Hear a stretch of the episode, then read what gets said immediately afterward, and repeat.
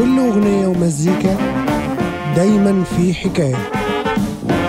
هحكيها معاكم كل حلقة مع برنامج حكاية مزيكا ومعاكم محمود الصغير. أهلا بكل المستمعين في أول حلقات برنامج حكاية مزيكا ومعاكم محمود الصغير من بودكاست القاعة الخضراء. واللي من خلاله أحب أشارك معاكم الموسيقى اللي بحب أسمعها وأتكلم معاكم عن حكايتها وتاريخها وأصولها ومن خلال تشجيعكم وتعليقاتكم وأسئلتكم هقدر أحدد موضوع كل حلقة وأتكلم عليه. خليكم معايا هنبدأ بعد الفاصل القصير نتكلم عن موضوع حلقتنا النهارده.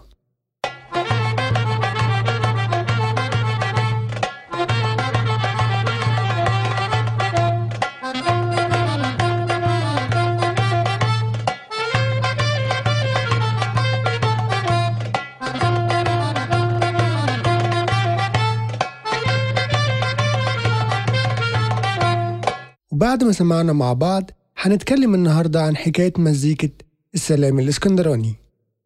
أنا كان عندي شغف دايما أعرف مين المؤلف ورا ألحان كتيرة بنسمعها في الفلكلور المصري ومنهم السلام الإسكندراني. ولغاية وقت تسجيل الحلقة ما قدرتش أوصل لاسم مؤلف المقطوعة دي. ولو حد بيسمعني دلوقتي ويعرف اسم المؤلف ياريت يكتب لنا في التعليقات. اسمحوا لي أبدأ حكايتي وأتكلم عن تجربتي في الموضوع ده. في 2009 حضرت جلسة موسيقية جميلة جدا ما بين موسيقيين من جنوب إيطاليا وموسيقيين من اسكندرية وكانوا بيلعبوا موسيقى مع بعض. طلب واحد من العازفين الطلاينة من عازف الكمان أيمن عصفور اللي كان واحد من العازفين السكندريين الموجودين في الجلسة دي إنه يعزف حاجة من الفلكلور السكندري. وبدأ فعلا أيمن يعزف السلام الإسكندراني وكانت المفاجأة إن جميع العازفين الطلاينة أول ما سمعوها قالوا إنها شبه موسيقى الترنتيلا ومن هنا بدأ شغفي أعرف معلومات أكتر عن الموسيقى دي وإيه وجه التشابه ما بينهم. الأول هبدأ أشرح إيه موسيقى الترنتيلا دي. هي موسيقى من الفلكلور الغربي وهي مشهورة في جنوب إيطاليا وصقلية. وموسيقى الترنتيلا تعتمد على آلات موسيقية زي الأكورديون وآلة إيقاعية شبيهة بآلة الرق عندنا اسمها تامبورين. طب إزاي وصلت مصر؟ هنرجع للتاريخ شوية.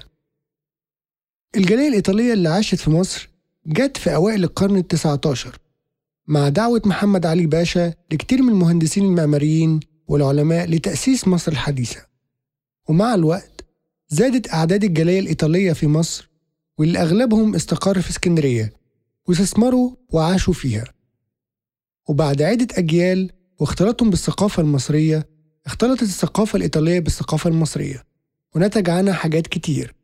على سبيل المثال ارتباط مفردات وتعبيرات لفظية كتيرة أصولها كلمات إيطالية بالمفردات اللغوية السكندرية حتى الآن.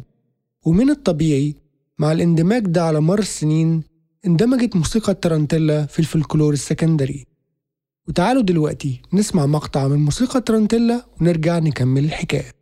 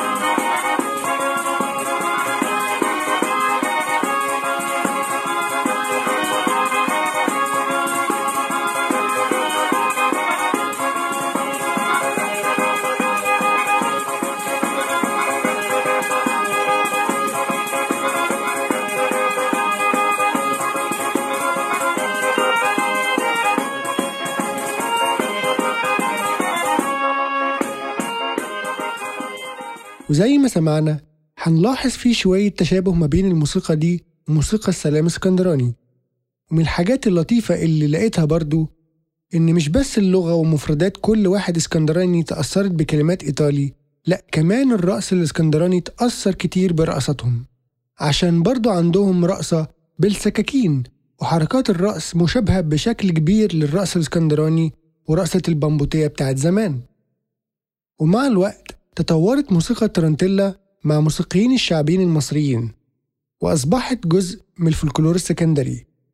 وهنسمع دلوقتي مقتطفات من تأثر بعض الفنانين الشعبيين في اسكندرية بموسيقى الترنتيلا وخصوصا صوت الأكورديون. على سبيل المثال المغني الشعبي الشيخ أمين وهو واحد من المغنيين الشعبيين السكندريين. له أغنية باسم عشان نبينا سلامات. واللي كانت ضمن فيلم أبو أحمد بطولة فريد شوقي ومحمود المليجي في الخمسينيات. وفي أحد المشاهد اتعرضت الأغنية وكان مصاحب الشيخ أمين أحد الراقصين الشعبيين من اسكندرية اسمه حلال عليه وهعرض لكم دلوقتي آخر جزء في الأغنية وهسيب لكم لينك الفيديو عشان تتفرجوا عليه. واللي فيه الراقص حلال عليه بيرقص رقص اسكندراني بالشال والسكاكين واللي فيها تشابه كتير برقص السكاكين المعروف في جنوب إيطاليا. تعالوا نسمع مع بعض. عشان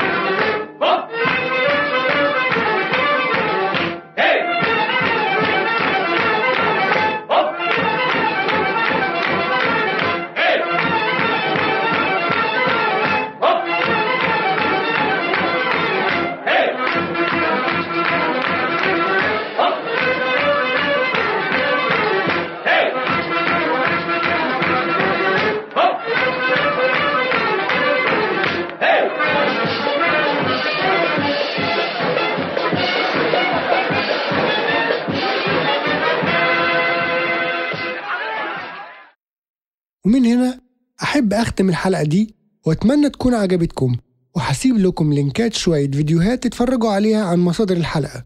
وأحب طبعا أسمع تعليقاتكم وأعرف آرائكم ويا ريت تتابعونا على الفيسبوك وال SoundCloud عشان تسمعوا الحلقات الجاية. وبالحب تجمعنا